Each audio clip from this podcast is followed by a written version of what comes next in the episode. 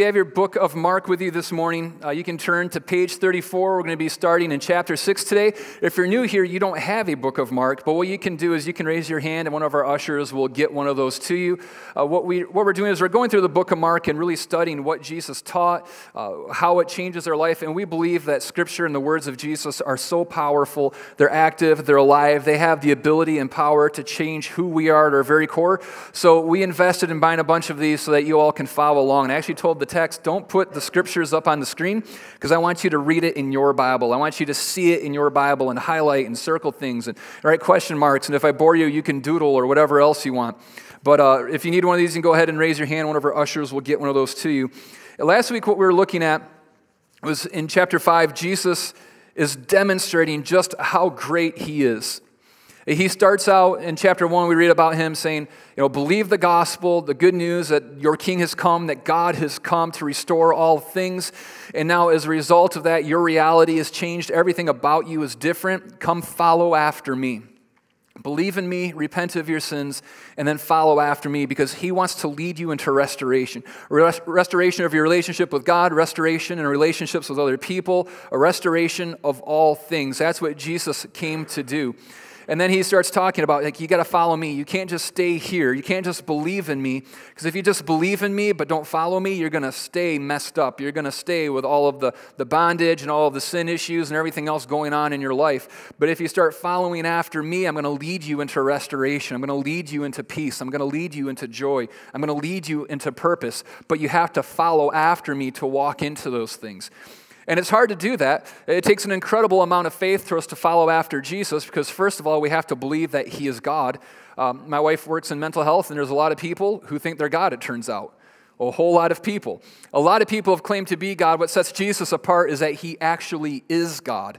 But it takes faith to be able to believe that and to be able to follow after him.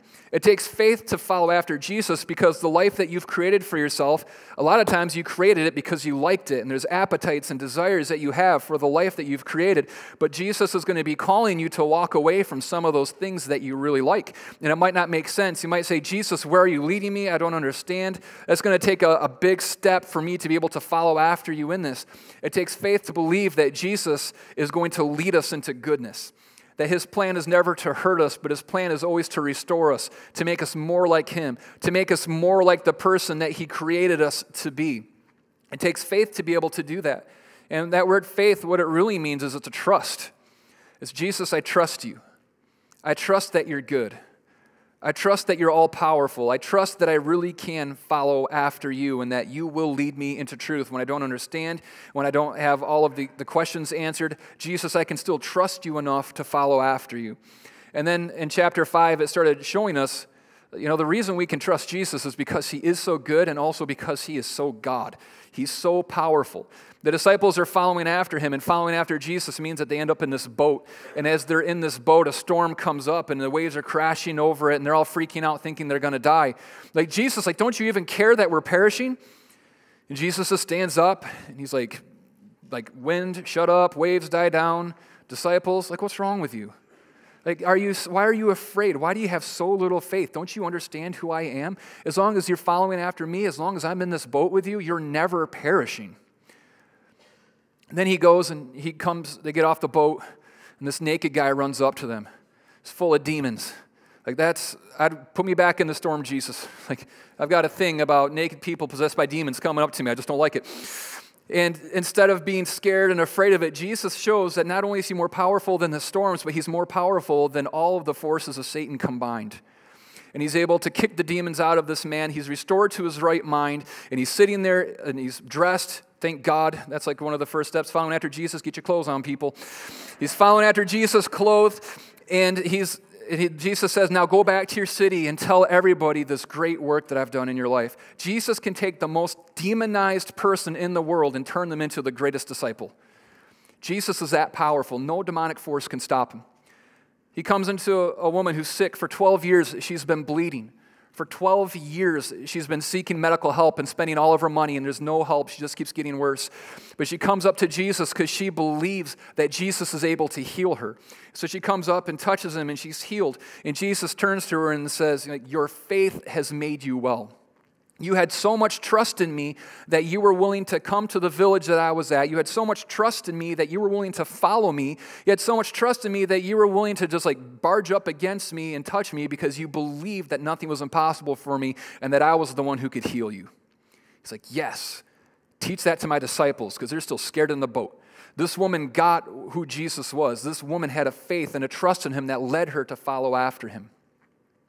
And then Jesus shows that he's even greater than death. Not only is he greater than the storms, not only is he greater than the demonic or sickness, but Jesus is greater than death itself. When he goes to the little girl and the parents are saying, Our daughter's dying, you have to come and heal her. And then a servant comes and says, Don't bother Jesus anymore, your daughter has died. Like, that's a tough one. If there's a place of where your trust in Jesus could falter, it's when your kid dies. This is what Jesus says Don't be afraid, only believe. It looks like you are at the worst day of your life. It looks like you are at the hardest circumstance this world can throw at you, and that is the death of a child is the hardest thing that you can face in this life. But Jesus says, even in this place, I'm calling you to believe. Even in this place, I'm calling you to trust me. Even in this place of brokenheartedness and impossibility, I'm calling you to follow after me. And we, he goes and we know that he reaches into death and he pulls the little girl back into life. Jesus is greater than even death. Why can we trust Jesus? Because he's God. He's greater than the storms.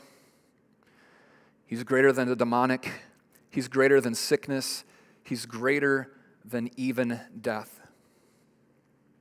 and He's good. He's so good that He would come to us, that He would come to the brokenhearted, that He would come to the lost, that He would come to the sick, that He would come to the hurting, humble Himself to serve us, humble Himself to come to the place where we were in rebellion against Him and in bondage to sin, and say, Follow after me, believe. I'm the king. I've come for you to set you free. Believe in me, repent of your sins, and now follow me because I'm going to work restoration inside of your life. You can trust me because I'm God and because I'm so good. And He's demonstrated both of those over and over again. That's why we trust Jesus. That's why we follow after him. That's why we say yes, even when everything inside of us screams no. It's why we decide to let go of things that we love dearly. It's why we choose to embrace the unknown, is because we know that God is so good, that Jesus' heart is for us, and that he leads us only into restoration. But here's what happens is after he gets done raising this little girl to life, just like Jesus met people at, the place of faith and said, Your faith has made you well. Just believe in me. Don't be scared. All these things. He's building up the trust and the faith in them. Now he goes back to his hometown right after this. So it begins in Mark chapter 6, uh, verse 1. It says, He went away from there and came to his hometown, and his disciples followed him. And on the Sabbath, he began to teach in the synagogue, and many who heard him were astonished, saying, Where did this man get these things? What is the wisdom given to him? How are such mighty works done by his hands? Is not this the carpenter, the son of Mary, and brother of James, and Joseph, and Judas, and Simon? And are not his sisters here with us? And they took offense at him. And Jesus said to them, A prophet is not without honor except in his hometown and among his relatives and in his own household. And he could do no mighty works there except that he laid his hands on a few sick people and healed them. And he marveled because of their unbelief. And then he went about among the villages teaching.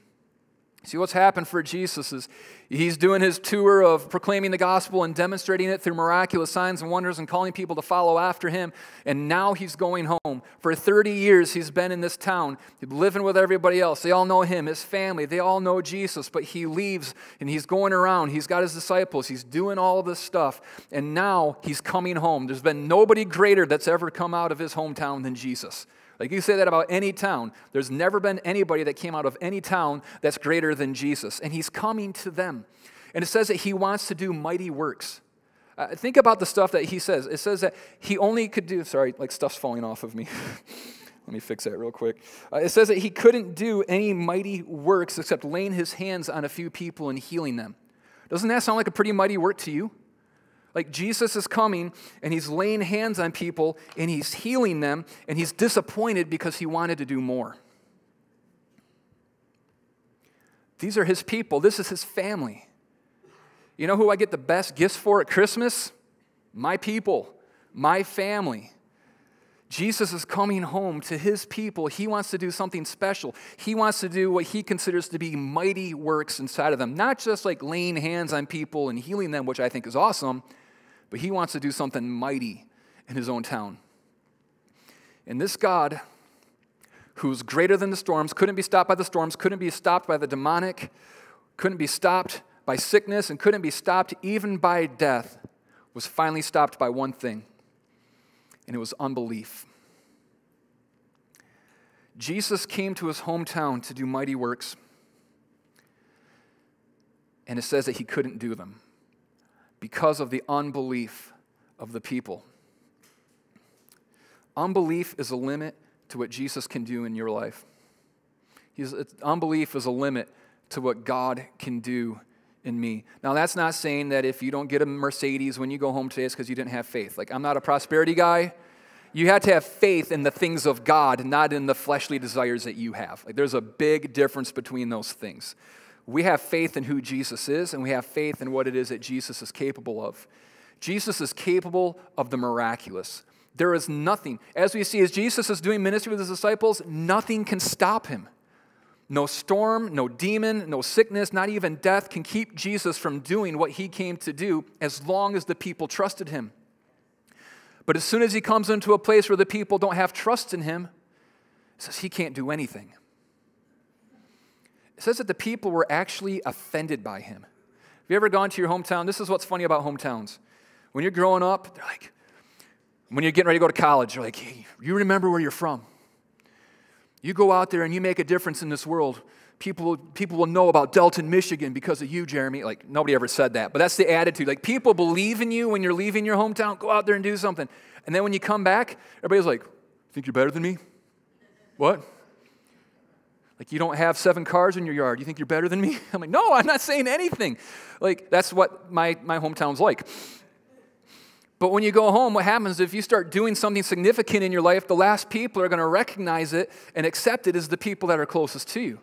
Why? Because for 30 years they knew Jesus. For 30 years, there was nothing special about Jesus. For 30 years, I mean, they were playing games with him as a kid. They were working with him. They saw him grow up. They knew his brothers and sisters. I love that. They're like, where's this guy get this wisdom and this power? Like, come on, we know his family. Like, there's no brother of James that's going to be God. Like, there's no way that happens. You guys know James? Like, he is a hellraiser. And so they're not able to receive anything from Jesus. It's like the parent effect. When you were a kid, your parents would tell you, like, real wisdom hey, don't touch the stove, it's hot, you'll get burned. And what does your teenage heart say? You're old, you don't understand me, you were never in love. I'm gonna touch the stove if I want. You meet some stranger on the street, and they're like, hey, don't touch the stove, you'll get burned. And you're like, oh, that's a good word. Like writing that down, oh, that's a good word. Let me sit at your feet, stranger. It's like the exact same thing that your parents said, but because there's no familiarity, now you're going to accept it from someone else. When you get familiar with someone, it can be so hard to accept things from them. My wife is the person I am most familiar with in this world, and it can be so hard to accept wisdom from her because I know her my best friend that used to set fires with me when we were kids, like, he's an idiot, right? We were idiots together, but he said, like, Pyro Boy says something, I'm like, oh, that's good. My wife says something, I'm like, nah, I don't know about that. Let me Google that and see. Because familiarity can breed contempt inside of us, familiarity can breed offense inside of us. Jesus, who do you think you are? You think you're better than us?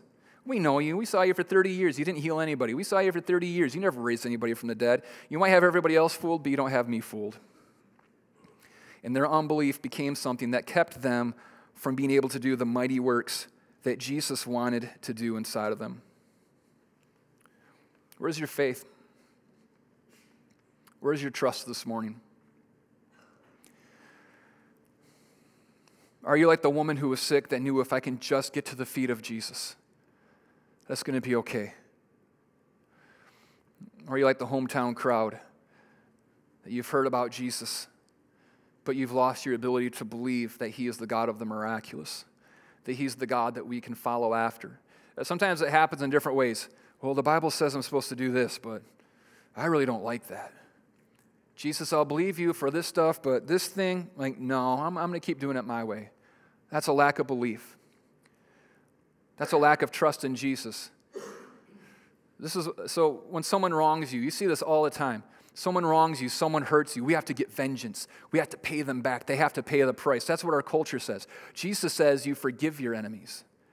Jesus says you bless your enemies and those who curse you. You give to those who would take from you. Oh, I don't like that part, Jesus. Jesus, save me from my sins, but this part of the Bible I don't like, or the sexual ethic of the kingdom of God. No, no, no, no, no, no, Jesus, I don't like that. Jesus, I'll trust you for some of these things, but I have unbelief that I can really trust you, God, with my time, with my finances, with my sexuality, with my pride, with my greed, with my ability to forgive other people. Jesus, I can trust you in these areas, but I can't trust you in these ones. That, what happens is you become offended by Jesus, oftentimes because of familiarity. Unbelief is stirred up inside of your heart and you're not able to follow after him anymore. You're not able to see Jesus do the mighty works inside of you that he wants to do inside of you because there's nothing in this world that can stop him. Not storms, not demons, not sickness, not even death. The only thing that can stop Jesus from doing mighty works inside of your heart is your unbelief. And the only thing that you need to see Jesus do mighty works inside of you is faith. That's it. He's just calling you to believe, to trust in him and when you do that, he will begin to do mighty works. And here's the thing Jesus is going to do stuff. His kingdom is going to expand. It says that every knee will bow and every tongue will confess that Jesus is Lord one day.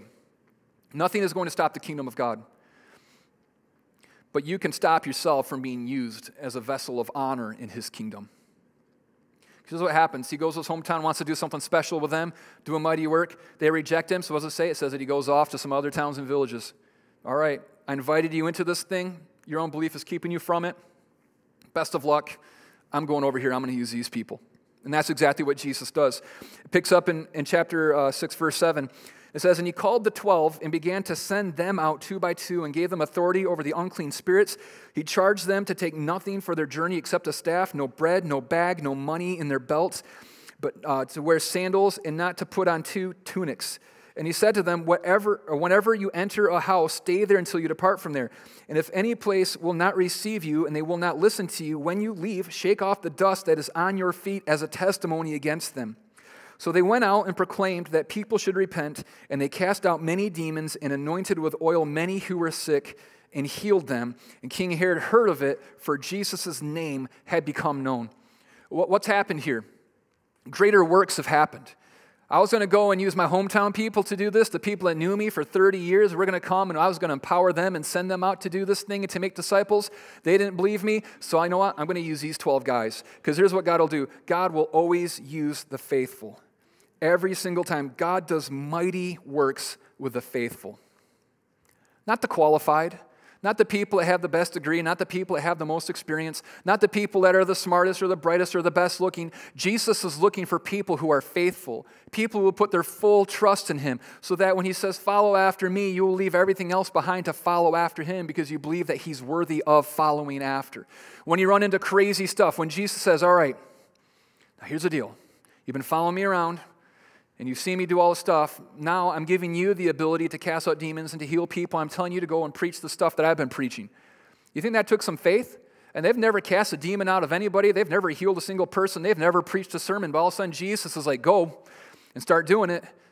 That took faith for them to be able to walk into that. Jesus even says not everybody's going to like it. Like you're going to go into some places and people are not going to receive you and shake the dust off your sandals when you leave and go somewhere else. You're going to be rejected as you do this, but still I'm calling you to go. All right, Jesus. That takes faith. Jesus, I'm going to trust you. Jesus says, don't take any money with you. Don't take extra clothing with you. Don't like, like Jesus, what can I take with me? Nothing.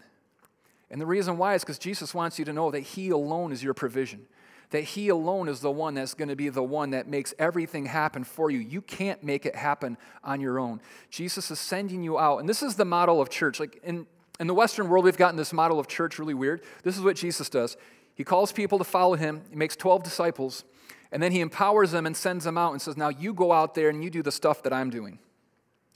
And they come back like, Jesus, it's insane. Like, people are getting healed and demons are getting cast out and all that kind of stuff. And, and what happens is it grows. It went from 12 people to then there's like 72 people, and there's hundreds of people. Because what Jesus is doing is he's gathering together and then he sends them out. They go out there, they do the work of the ministry. People put their faith and trust in Jesus, and then they come back in together. And Jesus says, All right, now come away with me. Let's rest up. I'm going to disciple you some more, and then we're going to go back out again. That's the way that God designed church to be. What's happened, though, in America is, is that we've decided there are people who are clergy and then there's laity. Clergy is all the people that are the professionals, they're on staff, they have the education, they have the formal training, all of that kind of stuff. They're the, the men of God and the women of Jesus Christ, you know, like all that kind of stuff. And all the, everybody else is just like the peasants out there. Your job is to come on Sunday. Your job is to do the canned food drive, like, you know, like just like make the bar really low, but you let us, the professionals, take care of all of the work. Your job is you invite your unsaved friends into church, and I'll use my anointing to proclaim the mysteries of the gospel to them, and men will kneel and women will weep, and everybody's gonna get saved. Like, that's the way that we viewed church. I just gotta invite my friends to church. I just gotta invite my friends to church. Jesus doesn't say, I want you to go out there and invite all of your friends to come hang out with me says, You go out there and you preach the gospel. You go out there and you cast out demons. You go out there and you pray for the sick for healing. And then after they decide to follow me, well, now they're going to come back to me and we're going to rest up and we're going to disciple you some more and then we're going to send you back out again. That's the way Jesus created church to be. Every single one of us are a priest. It's not that I'm a priest and you're not a priest. We are all priests together. We have different roles uh, that we do here on Sunday morning, but we all have the same role when we leave here on Sunday is that we are priests, we're apostles or disciples that are sent out on mission to proclaim the gospel of Jesus Christ and to demonstrate it to the world that's around us.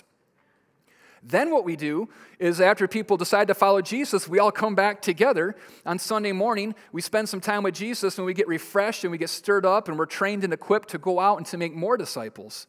And it's this constant rhythm of we're gathering together because we've decided to follow Jesus, and then we go back out to proclaim the mysteries of Jesus and the love of God and the way of repentance of sins and all of that kind of stuff. That's the model that God created for the church. It's what you see in most of the world, except for in America, where we're like, okay, like preacher boy, you do all the work. And like, there's been this divide of words like, hey, you guys aren't as good as me.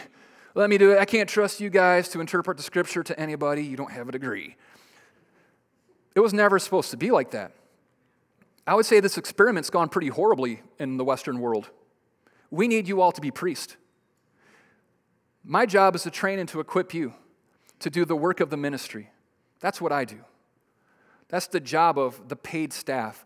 We're here to train and we're here to equip, but you all are the ones who are sent out, anointed, empowered by the Holy Spirit, commissioned by Jesus Christ Himself to preach the good news you're the faithful that God is sending out into a world that's hurt and that's broken and lost, into your workplaces, into your families, into your social circles, wherever you might go. You are commissioned by Jesus Christ Himself and empowered by the Holy Spirit to be able to go and proclaim the gospel, call people to repentance, to heal the sick, to cast out demons, see Jesus do great works inside of you, and then bring them back in together as a family on Sunday mornings to get refreshed and equipped to go back out and do it again.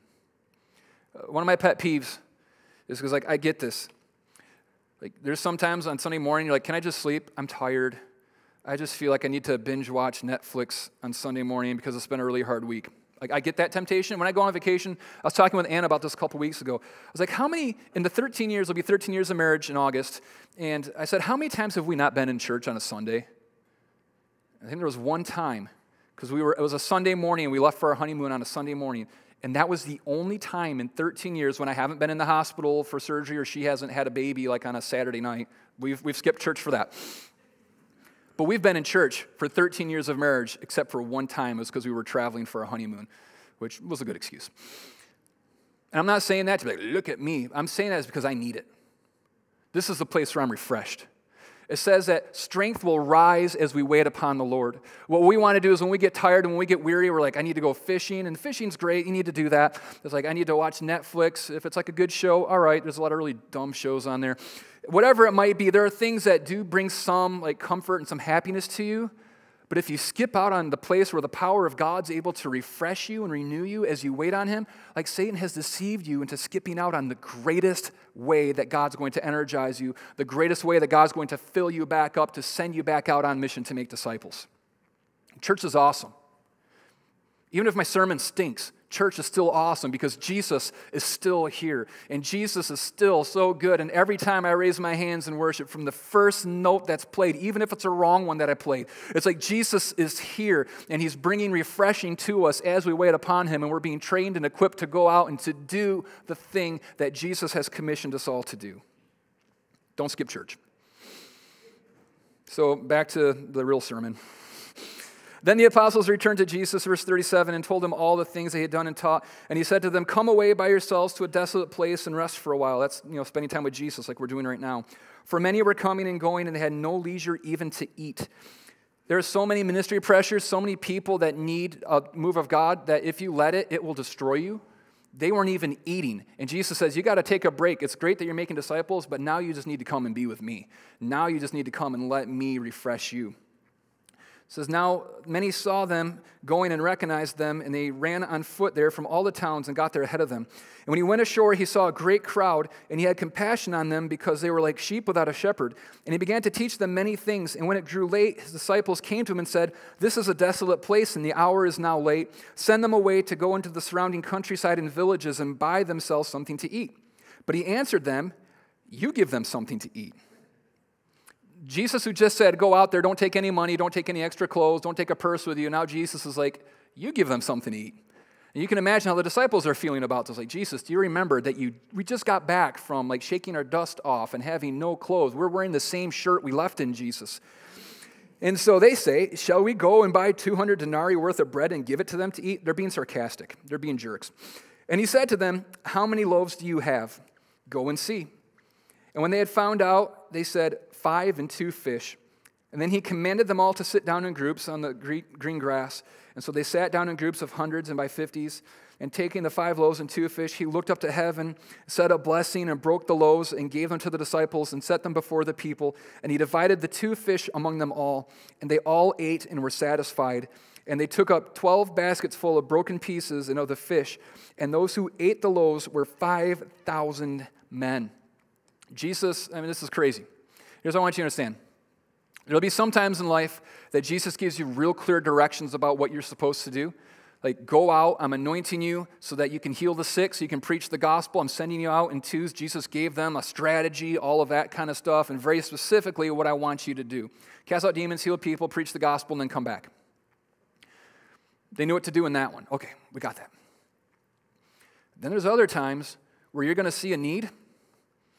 Just be like, man, these people are hungry we got to do something about this. And Jesus will say, All right, feed them. But how, Jesus? What have you got? Jesus didn't give them clear instructions on what they were supposed to do. The disciples saw a need. The disciples saw a ministry opportunity. And they almost walked away from it because, like, hey, we can't do this. Like, Jesus, send them away. Jesus doesn't send people away, He calls them in. So Jesus says this, and this is sometimes what we, we have to begin to understand is that when we're getting ready for God to do a mighty, miraculous work in our life, it always starts with a need that you recognize. And that leads you to this question is what do you have? What have you got? You see all these hungry people. What have you got? I want you to feed them. That's what I've called you to do. Like, Jesus, this is impossible. Well, just what do you have?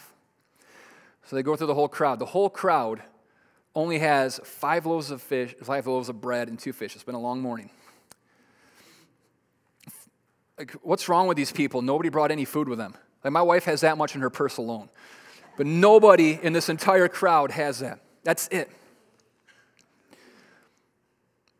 Jesus, we found five loaves and two fish, and Peter tried to eat one of them. All right.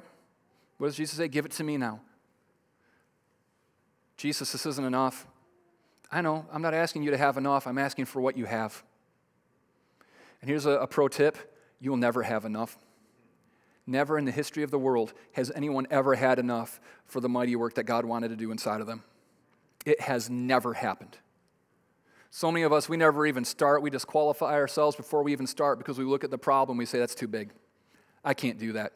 I don't have enough. Jesus doesn't say, Do you have enough? He says, What do you have? So they bring him everything they have, all of it. Not enough, but I'm giving you everything that I have, Jesus. And that's the second thing we always had to do. We take everything we have and we give it to Jesus. Because everything that we have on our own is limited by our own power. I can't multiply five loaves and two fish. They're limited to my power. Their ability to provide is limited to my own power. I can't do anything with them. Everything you hold on to is limited by yourself. But everything that you give to Jesus is blessed. Everything. Every second of your life that you give to Jesus is blessed. Every thought, every act of obedience, everything you give, Everything that you give to Jesus is miraculously blessed by him. This is what Jesus does. He takes what's not enough, the five loaves and the two fish, and they're probably looking at him like, oh my gosh, this is so stupid. We're going to look like fools. Jesus blesses what's given to him, breaks it, and then begins to pass it out. And it just keeps going. And it just keeps going. The miracle is that every time someone comes to take something out, it's miraculously replenished. People are grabbing bread out. As soon as they pull it out, there's more there. Same with the fish. There's no end to God's provision for his people. Every time they're taking something out, every single time, Jesus continues to replenish. Jesus continues to bless everything that they gave to him. And it says that it got to the point where everybody's been fed it said 5,000 men, and there was women and children there too, but they stopped at men because like 5,000 men eat a lot. I have a little man in my house. He's six, and he eats like you wouldn't believe. Jesus is able to take five loaves and two fish, what's not even close enough for around 20,000 people, most scholars would say, and feed all of them.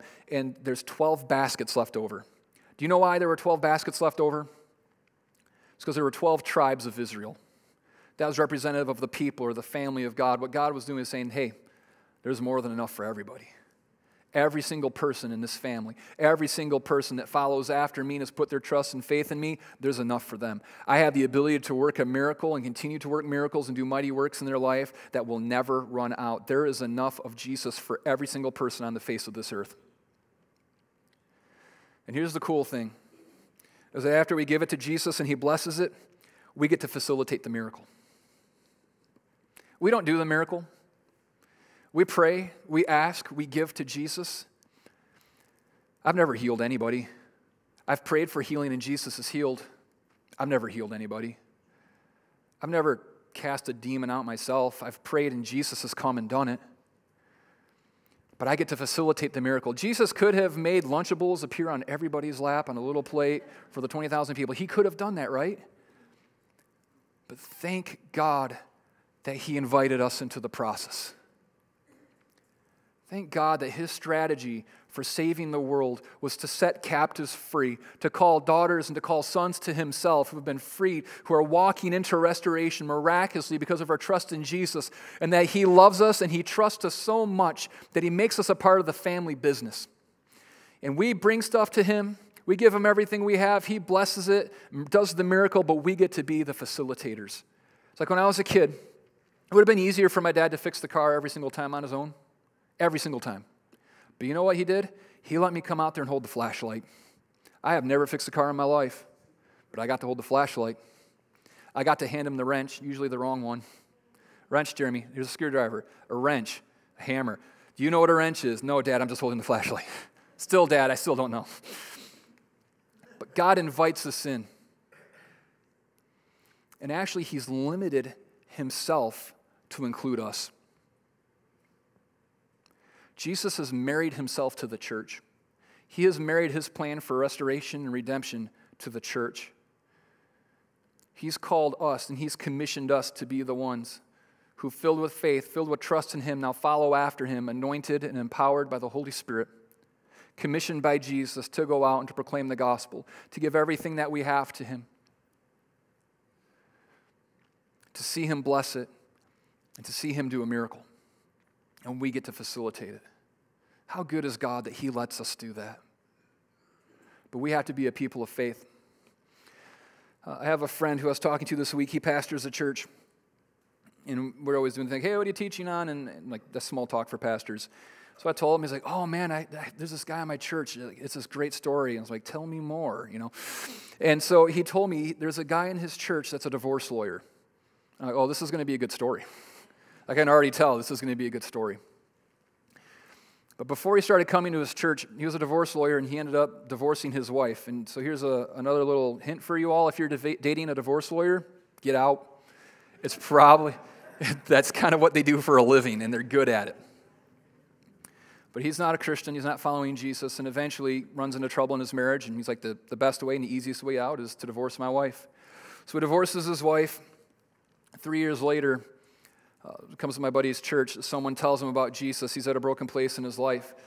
So, like the disciples that were sent out, someone began to minister to him in his brokenness outside of church. Told him about what Jesus had done in his life and how good Jesus was and Jesus' ability to heal his broken heart, even though he had ruined his life with what he had done, that Jesus was able to put the pieces back together. So he comes to the church, gets involved, starts making steps to follow after Jesus. You know, small faith, but a little bit of faith is all you need. A little bit of pure faith and trust in Jesus. so he starts thinking, well, what am I supposed to do now that I'm a divorce lawyer? This is kind of a, a contradiction here. I'm following after Jesus, believe in marriage, it's a covenant, and I spend my entire living breaking that covenant for people. And so he gets this idea. And every time someone comes in, every couple that comes in to get a divorce, he listens to what they have to say and what they want to do. And he starts asking them things like, Do you know what the greatest wealth building tool is in this world? It's marriage. They start talking about how good marriage is. And then he'll end the conversation by saying, All right, here's the deal. We can sign these papers, we can get the, the process going, and this is the fee for it. But what I'd really rather do is take you out to dinner or for a drink and, and tell you about what Jesus did in my marriage. Because what happened was, after three years of divorce, after he made a decision to follow Jesus, he felt convicted about the way he had wronged his wife. And he went back to her and he apologized, and the marriage was reconciled and they got remarried.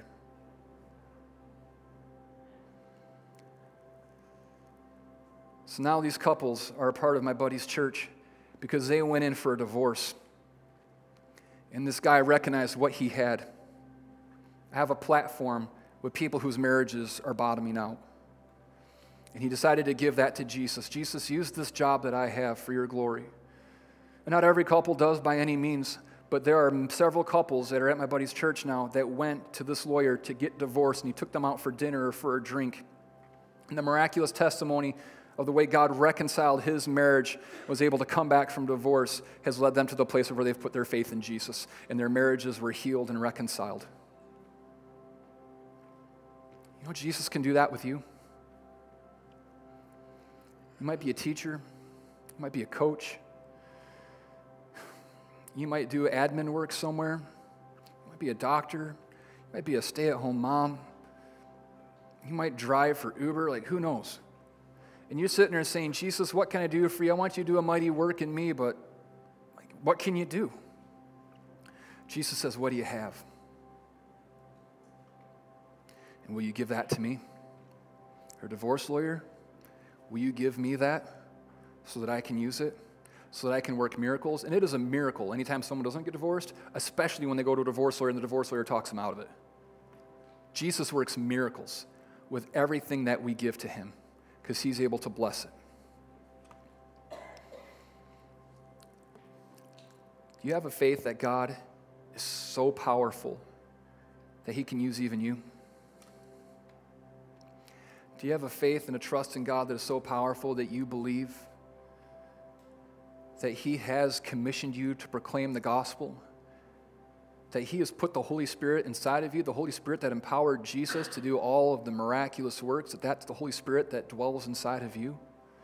And there's no shortage of power? Are you able to trust Jesus that He can use your job, that He can use your family? That He can use you in your social interactions, that everywhere you go, that God can use you to make disciples and to bring people into this beautiful family that He's building for Himself? Because if you have unbelief, He won't be able to do it in you. But if you believe, if you put your trust in Jesus, not in you, not in what you have, not in what you're capable of doing, if you will put your trust in Jesus, He will use everything that you give Him and He will bless it. And He will lead you from that place of bondage into the place of restoration. And He's going to use you to bring a whole bunch of people along with you. Would you stand with me this morning?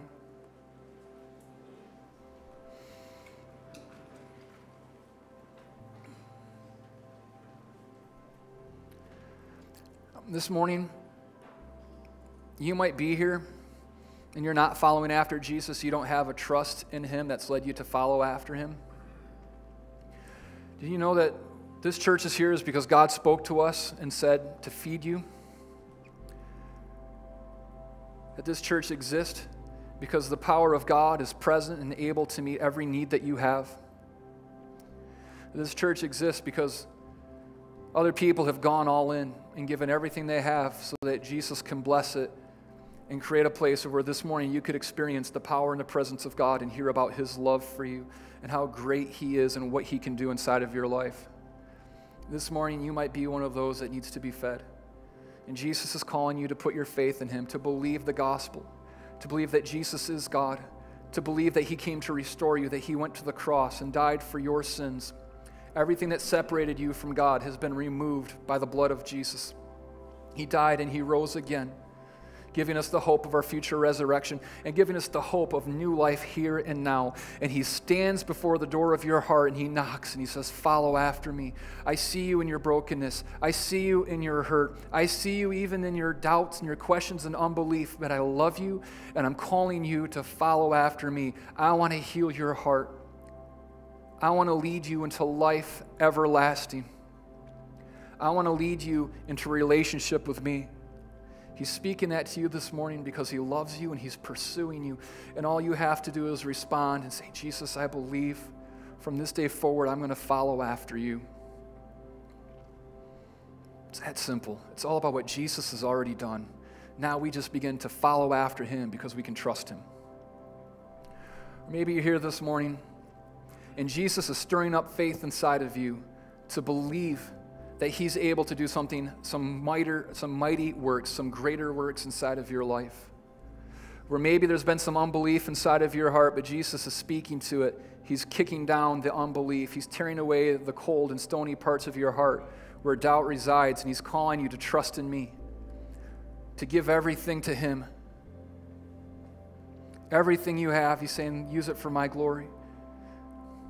Maybe you've never thought of yourself as a priest or someone that could go out and make disciples, but it's exactly what Jesus has made you to be. It's exactly what Jesus has made you to do. He's called you to be light in darkness, He's called you to be salt. He's called you to walk in His anointing and in His power to see His kingdom come and His will being done on earth as it is in heaven. He's called you to be the voice that proclaims liberty to the captives. If you need greater faith for that this morning, you'd be so bold as to raise your hand and say, Jesus, would you do something to me? I want the greater works in my life. Thank you. Thank you for those hands. Jesus, we believe you. God, destroy our doubt because, God, we're coming after you and we want greater faith for what you have for us. Jesus, I pray over every hand that was raised. Jesus, I pray that you would come and that there would be something miraculous that happens inside of them. Jesus, I pray that you would open their eyes to see everything that you've given them, every relationship, God, that they would see every platform, every area of influence that you've given to them. Jesus, every gift, God, every everything they have, their time, their finances, everything, Jesus. Would you help them to see the fullness of it so that they can give it to you? And Jesus, we pray that you would supernaturally bless it so that you can accomplish in it something disproportionate to what they would be able to do on their own. That people would look and say it's been the supernatural hand of God blessing them that's facilitated this miracle. Jesus, I pray that for every hand that was raised, God, and for this whole church, for every person here, God, that we would take up that mantle of disciple makers, that we would take up that call to go and to preach the gospel, to go and proclaim the good news of Jesus, of our King who has come. Jesus, that others, as we pray for them, God, that we would see the miraculous occur. Jesus, use everything we are for your glory and for the expansion of your kingdom. Jesus, would this room be filled over and over again, not by the people that we just invite in, but by the people that we've encountered outside of here and have led to the place of faith in you, Jesus. Jesus, let that be the anointing over this house. In the name of Jesus, we pray. Amen. Amen. We're going to take communion together, and the ushers are going to pass that out. And um, there's two cups. You stacked on top of each other, just grab that and hold on to it, and we'll take communion together after they've all been distributed. We practice open communion here. You don't have to be a partner at Radiant Church, or this could be your first time. That's fine. You're welcome to. The only thing that we ask is that you be a believer. Uh, we believe this is something that the family does, those who follow after Jesus. If you're not at the point yet of where you've trusted Jesus to follow after him, you can just let the elements go by you. Nobody's going to look at you or think weird about you or anything. But we just believe this is something that God's called us, the believers, to do. So you can go ahead and grab those, hold on to them, and we'll take it together in just a minute.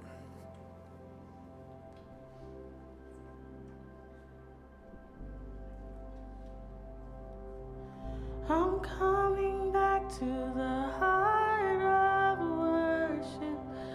it's all about you. It's all about you, Jesus. I'm sorry,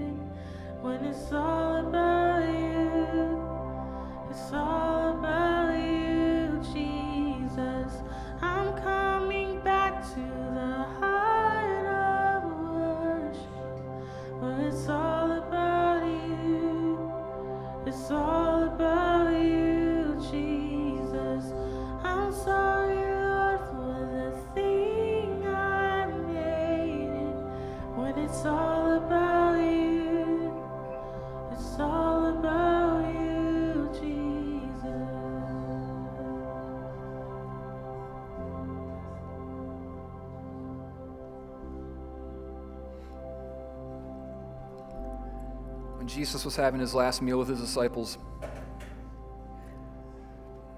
he took the bread and he broke it. He said, This is my body that's broken for you. Eat this in remembrance of me. As we eat the bread this morning, we remember the broken body of Jesus.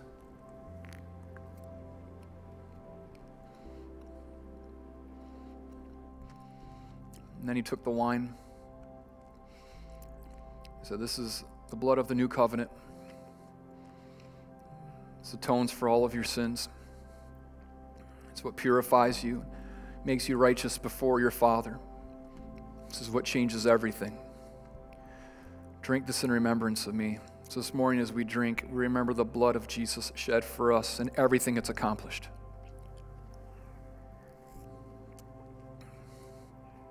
And Jesus, we remember this is a symbol of your body. It's a symbol of you gathering a family for yourself. In Jesus, this morning we commit to putting another chair at the table, to bringing someone else in, to sharing the meal with us. Jesus, give us the ability, supernaturally empowered, to proclaim the good news of Jesus Christ. God, give us the eyes to see every opportunity that you give us. Jesus, would you pour out your blessing on our proclamation of the gospel? Jesus, that when people hear it, that something would happen inside of their hearts, that they would believe. God, not because of the way we explain it, not because of our words, but because of the power of the Holy Spirit who's been speaking to them and drawing them into you. Jesus, because of the way that they see your goodness demonstrated, Jesus. God, we pray that you would work this miracle that we get the honor of facilitating. But Jesus, we pray by faith, we entrust ourselves to you. We trust you enough to go out and to do the thing that you've called us to do. Do mighty works in us for your glory and for the sake of our city. In the name of Jesus, we pray. Amen. Amen. I'm going to call my prayer partners forward. They're going to be in the front and the outside here. If there's anything we can pray with you about, we would love to do that. If you made a decision to follow after Jesus today or, or to recommit to following after him, it's really important that you let someone know. And there's a couple ways you can do that. First, I'd recommend come and talk to one of us. Uh, tell us about it. We want to celebrate that with you. We have some resources we want to get you. If, if you're not quite brave enough to come talk to someone on that uh, communication card on the back of it, there's a place where you can check that you made a decision, and then we're able to follow up with you. Or you can even text in, I decided to 97,000. But it's so important if you made a decision today, uh, we want to help you. We want to hear your story. We want to come along and support you and to help see Jesus do just the absolute miraculous in your life. We want to help train and equip you to do the work of the church in following after Jesus. So let someone know. Come forward. Let us pray for you. We'll see you Thursday night for Pastor Abraham. God bless.